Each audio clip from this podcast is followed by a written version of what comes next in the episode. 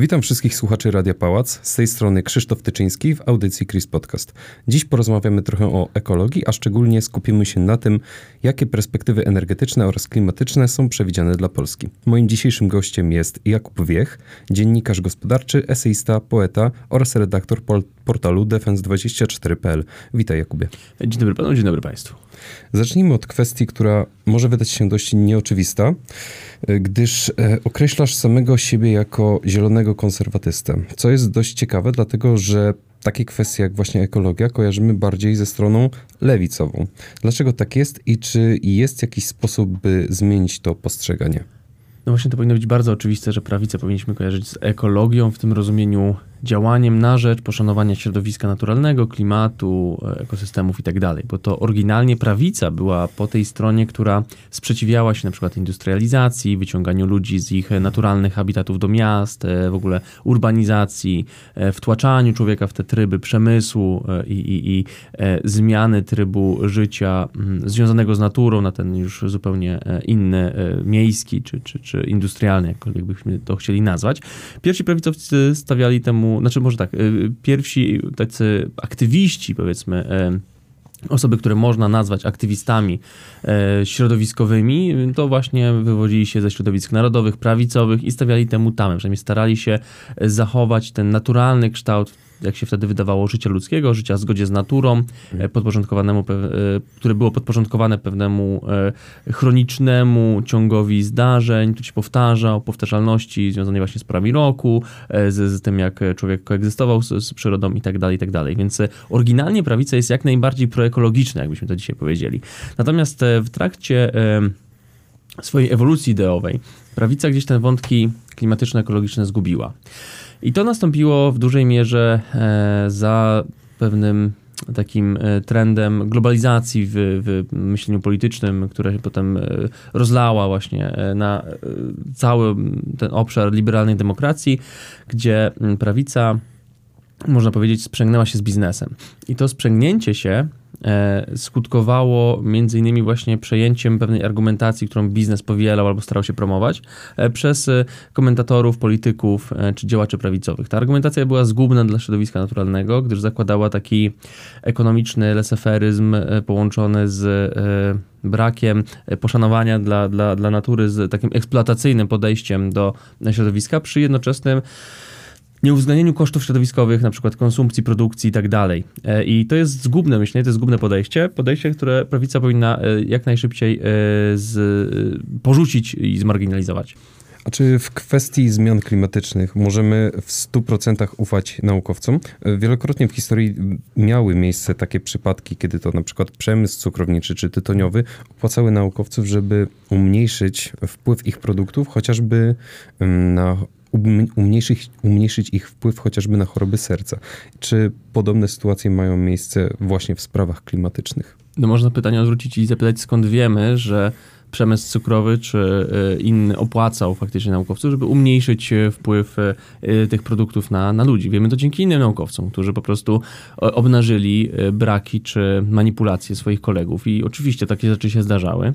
Natomiast jak na razie po pierwsze nie musimy wcale ufać naukowcom, bo fizyczne podstawy globalnego ocieplenia w zasadzie może sprawdzić każdy z nas. To jest fizyka na pewnym takim poziomie no, tym wyższym, podstawowym albo niższym, średnio zaawansowanym, gdyż y, mechanizm, który stoi za obecną zmianą klimatu, w zasadzie opiera się na takiej samej zasadzie działania, na jakiej opiera się szklarnia.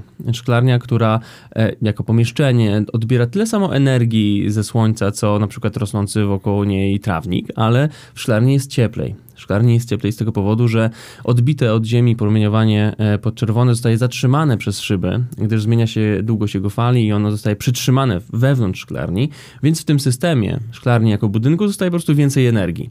I ta energia w postaci ciepła podgrzewa e, podgrzewa szklarnię, dzięki temu tam jest cieplej.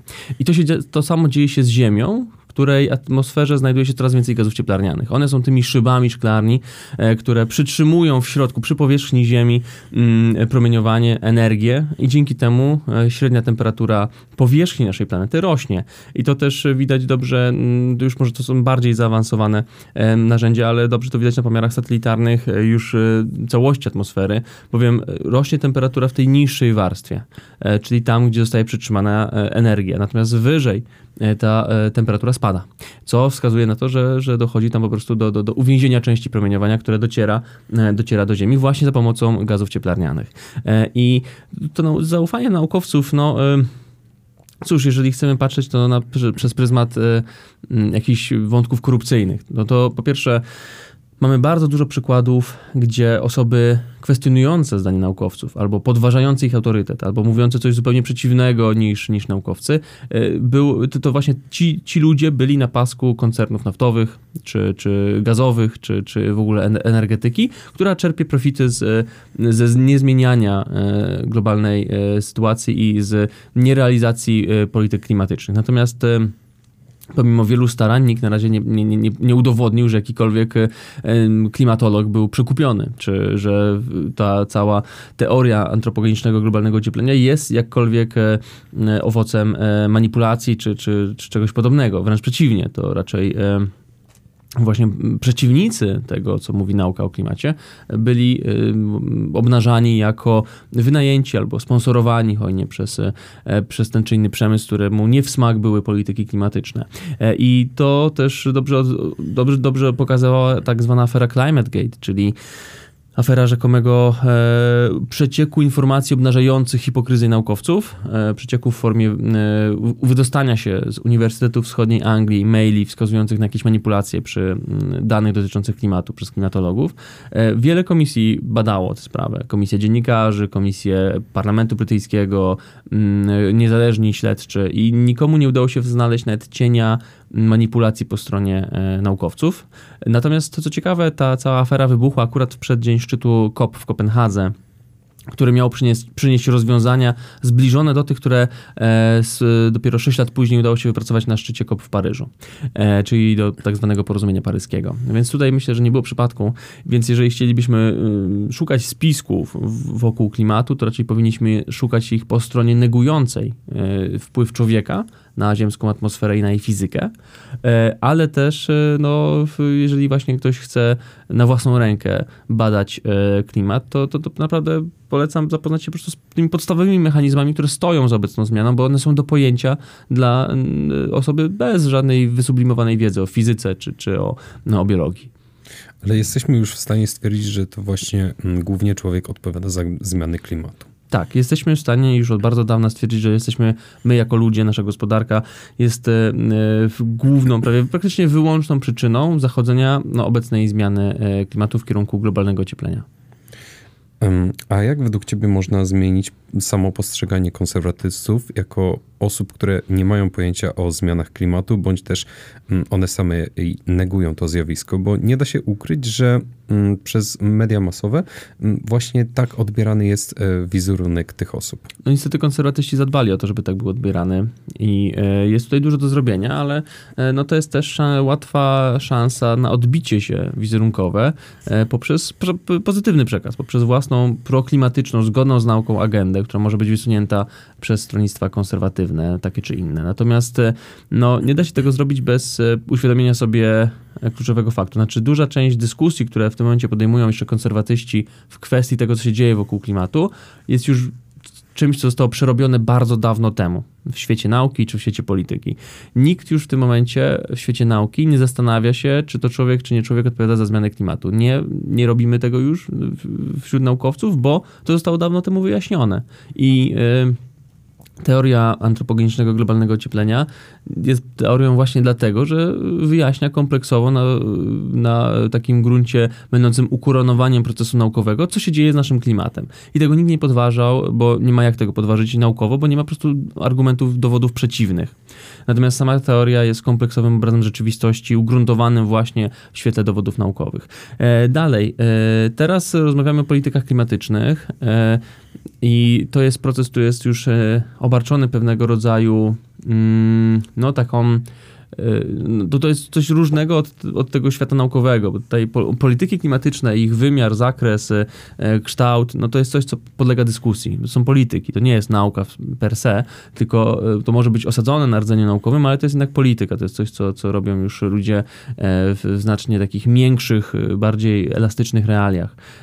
Więc Tutaj potrzebny byłby głos prawicy, ale ona utknęła z tymi swoimi debatami jeszcze bardzo, bardzo dawno temu e, na gruncie tego, czy to człowiek, czy nie człowiek.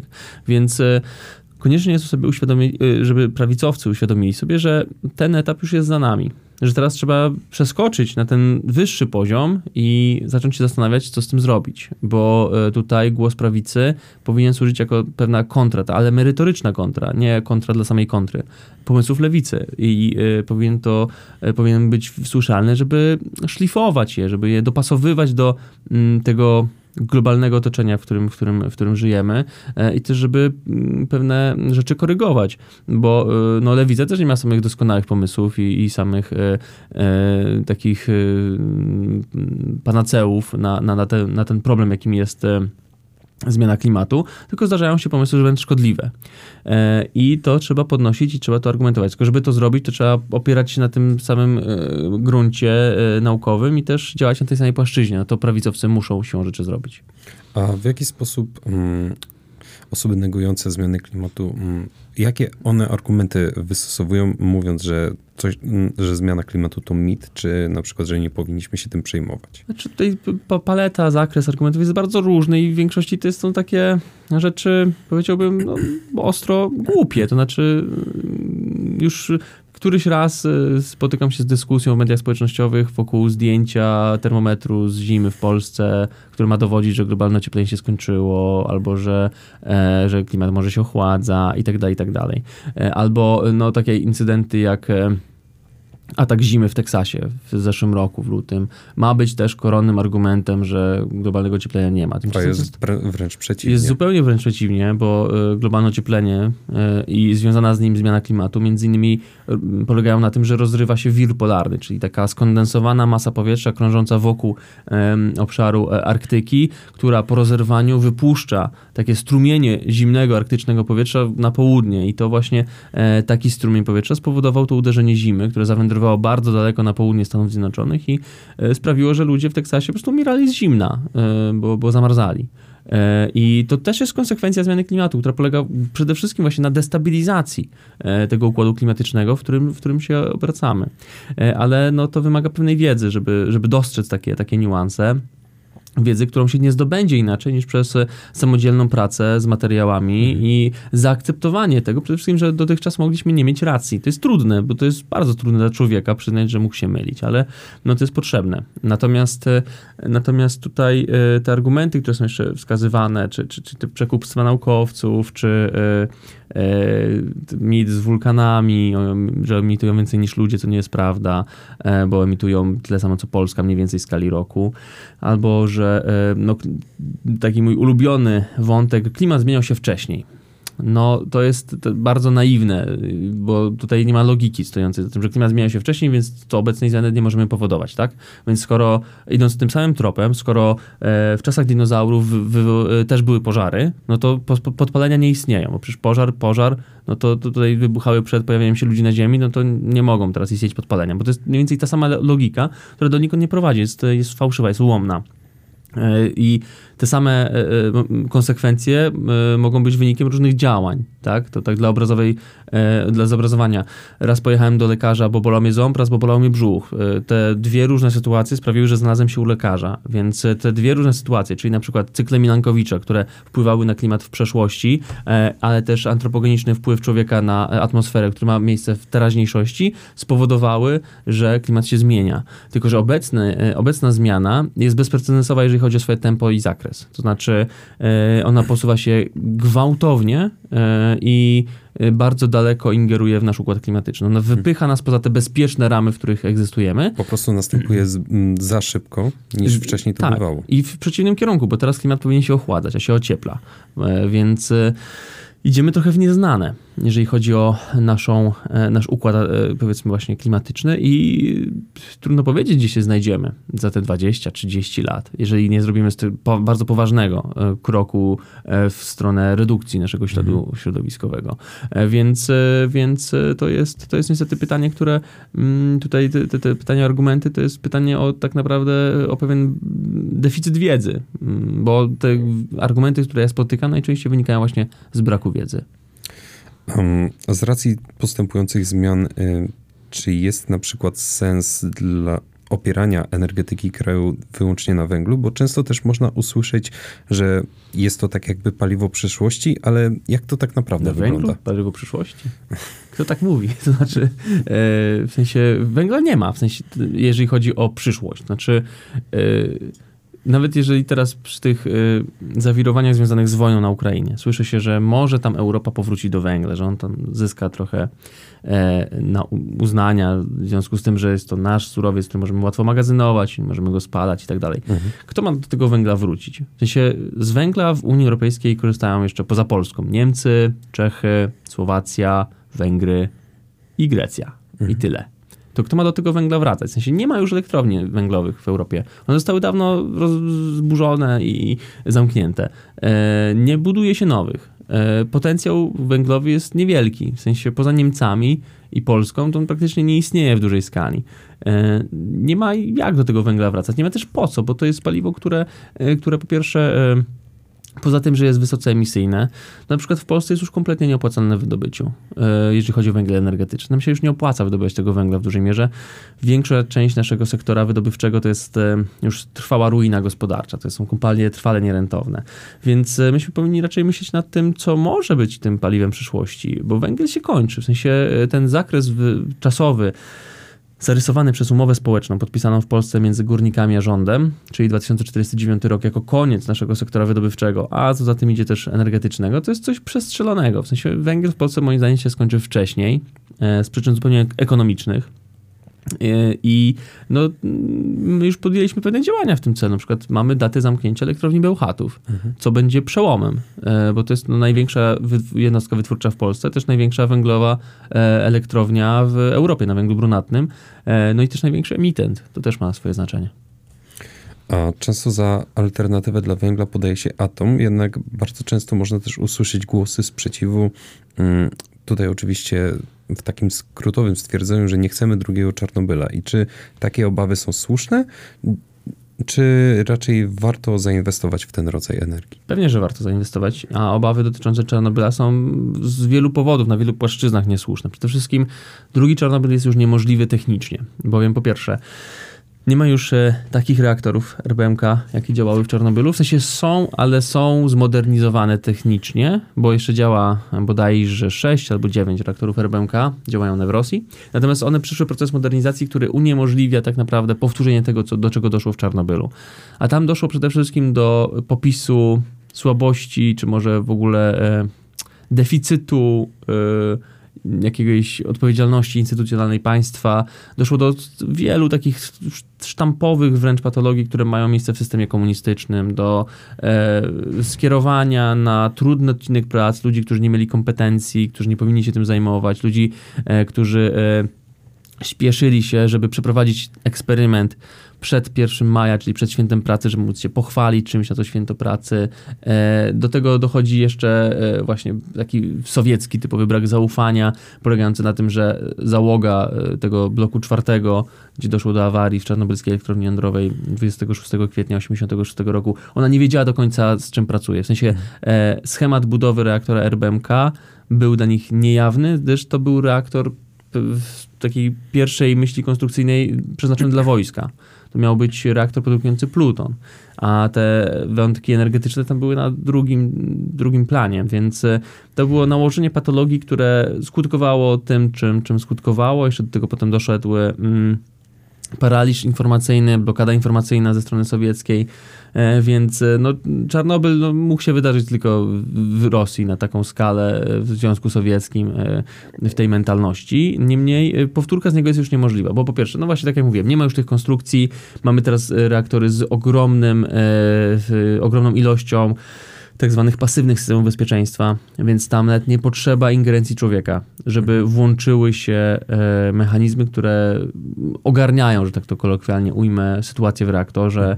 E, do tego dochodzą jeszcze możliwości nadzoru ze strony instytucji międzynarodowych, które dbają o standardy bezpieczeństwa. Dochodzi do tego kolejna generacja reaktorów jądrowych, jeszcze bezpieczniejsza, więc e, Czarnobyl się nie powtórzy. Co więcej, atom, nawet wliczając to Czarnobyl, jest super bezpiecznym źródłem e, energii e, elektrycznej. E, amerykański atom, ten amerykański sektor atomowy, według wyliczeń profesora Jamesa Consy, jest najbezpieczniejszym źródłem energii spośród wszystkich dostępnych technologii. Mhm. Jego bilans zgonów na bilion wyprodukowanych kilowatogodzin to jest około 0,1 zgona. E, a w przypadku na przykład węgla to jest 100 tysięcy e, na bilion kilowatogodzin. Więc jest ta, ta, ta, różnica, tak? ile kosztuje nas w życiu ludzkim wyprodukowanie danej ilości energii z różnych, różnych źródeł. E, a to powinien się znaleźć w mm, naszych strategiach energetycznych, naszych w rozumieniu Polski, Unii Europejskiej, a to w ogóle całego świata, z tego względu, że no jest to technologia, która sobie świetnie radzi z dekarbonizacją. Głęboko i trwale dekarbonizuje systemy elektroenergetyczne. A to jest coś, czego bardzo teraz potrzebujemy. To jest coś, czego, mm, co, co, czego powinniśmy, do czego powinniśmy dążyć w energetyce. No więc powinniśmy ten atom jak najbardziej y, zaaplikować jako część, bo to jest ważne, że to jest, ma być część, nie całościowe rozwiązanie, tylko część e, szerszego rozwiązania, do którego też trzeba dodać źródła odnawialne, efektywność energetyczną i, i magazyn energii, może wodór, ale y, atom jest integralną tą częścią. To znaczy bez atomu po prostu sobie, sobie nie poradzimy. A czy jest taka możliwość, żeby w przyszłości mm, na przykład y, dało się powrócić do węgla, czy jednak, tak jak wcześniej mówiłeś, byłoby to niemożliwe, ale czy na przykład też by powstała jakaś technologia, czy jakaś technika, która by mm, mogła zapewnić, że ten węgiel będzie jakiś bardziej, mm, bardziej ekologiczny, bardziej będzie działał na korzyść klimatu? Znaczy, podstawowe pytanie tutaj to jest po co? W sensie, jeżeli już opracujemy technologię mm, wytwarzania energii metodą bezemisyjną, bez konieczności spalania paliw kopalnych, no to jaki będzie sens powrotu do tego węgla? Czy poza tym jakimś czystym fetyszyzowaniem spalania, dla samego spalania. Ale y, no jednak tak patrząc na poziom, na którym się znajdujemy, my jako ludzie, jako gatunek, to jednak y, z przykrością muszę stwierdzić, że jak na rasę, która wysyła człowieka na inne ciała niebieskie, albo potrafi e, no, robić niesamowite rzeczy w zakresie medycyny czy, czy budownictwa i tak dalej, to nasze sposoby pozyskiwania energii są bardzo prymitywne. To jest przede wszystkim spalanie tego czy innego paliwa. To takie mało rozwinięte, a tymczasem no, na przykład technologia jądrowa, no to, to jest technologia rozszczepienia jądra atomu, e, dzięki której generujemy energię mm, i to bardzo dużo tej energii, e, więc y, to jest pewna nowość w stosunku do tego, co opanowaliśmy jako e, rodzaj ludzki na gruncie energetyki, więc może po prostu powinniśmy zapomnieć o tych e, starych technologiach mhm. na rzecz nowych, typu właśnie energetyka jądrowa, w przyszłości może fuzja termojądrowa, e, także... także Lepiej węgiel pozostawić już w tyle. Tak. tak, bo nie ma, nie ma sensu, w sensie to jest technologia, która, która spowodowała bardzo dużo strat w życiu ludzkim i też w stabilności naszego klimatu, więc myślę, że nie ma sensu, nie ma po co do niego wracać. W swojej książce Energii Wędę wstawiasz też e, całkiem odważną tezę, że mm, w tym przypadku oczywiście, że niemiecka transformacja energetyczna jest mm, tak w dużym skrócie nie jest zielona. Czy mógłbyś to rozwinąć? Ona nie jest zielona w tym aspekcie, że właśnie stawia między innymi na wycinanie elektrowni jądrowych i zastępowanie ich gazem, co mhm. jest niczym innym jak zbrodnią klimatyczną. W sensie tego się nie da nazwać inaczej. To jest zbrodnia klimatyczna. I e, niemiecka walka z energetyką jądrową, którą Niemcy prowadzą u siebie i poza granicami, mhm. no obecnie przystopowali no, ze względu na oczywiste warunki spowodowane rosyjską agresją na Ukrainę. Natomiast to jest coś, co jest zupełnie, nie da się tego wytłumaczyć na gruncie ochrony klimatu. To jest absolutnie nie do wytłumaczenia. Mm, nie ma za tym żadnych stosownych argumentów. E, a jest bardzo dużo argumentów za pozostawieniem tych właśnie jednostek przy pracy. Natomiast e, jeżeli już patrzymy na całokształt niemieckiej energii Wende, to kluczowym zarzutem jest to, że jest to polityka nieefektywna. To znaczy Niemcom, pomimo tego, że władowali w energii Wende już e, tak licząc bardzo konserwatywnie, zachowawczo, około 400 miliardów euro, czyli no to będzie prawie 2 biliony złotych w dzisiejszym kursie, to im się nie udało obniżyć intensywności emisji swojego sektora energetycznego do poziomu Francji, która cieszy się bardzo niskoemisyjną energetyką, jeżeli chodzi o intensywność emisji.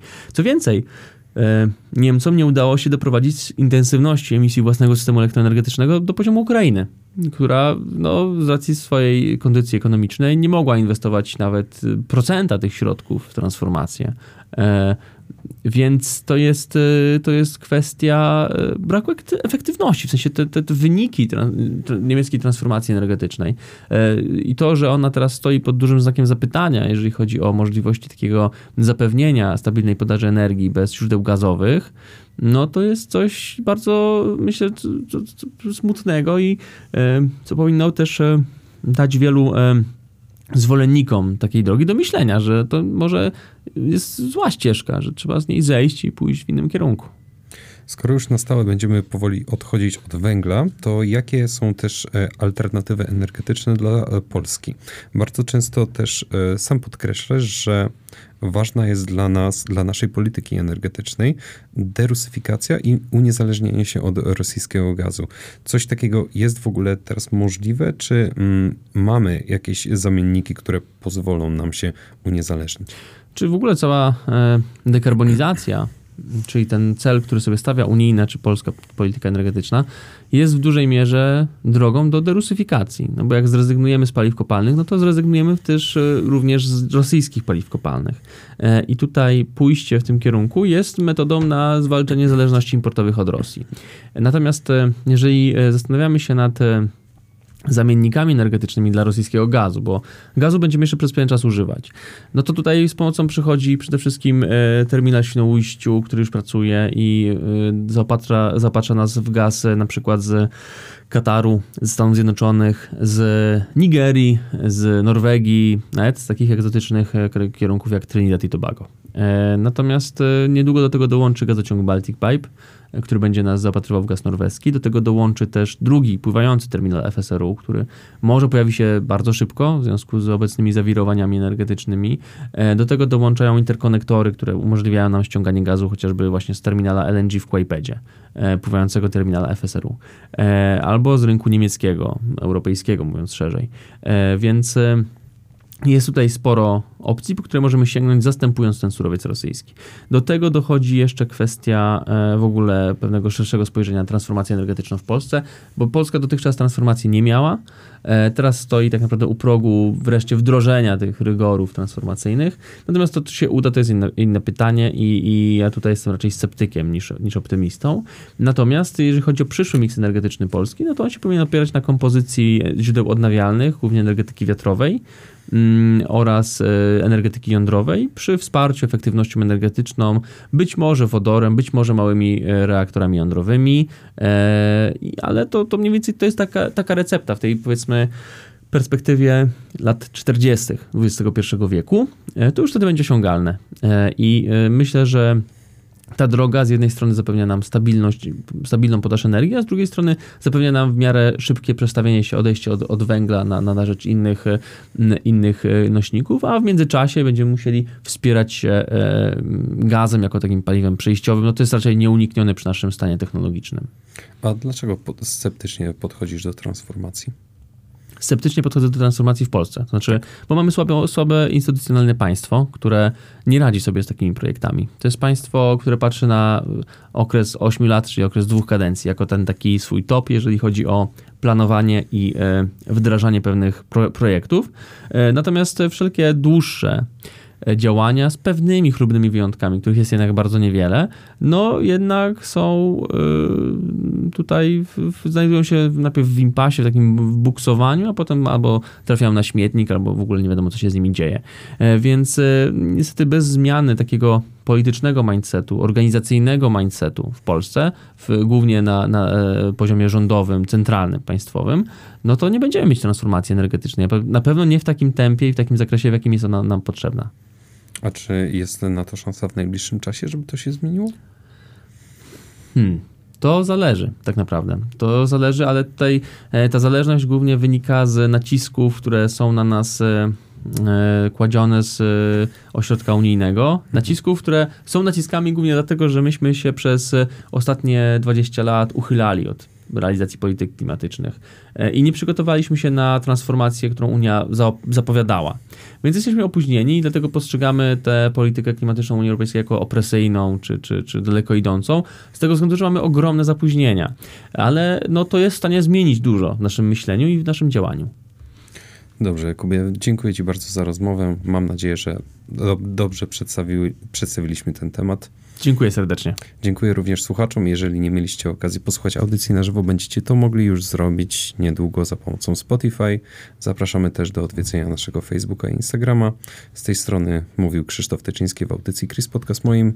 Gościem był Jakub Wiech. Dziękuję jeszcze raz. Dziękuję.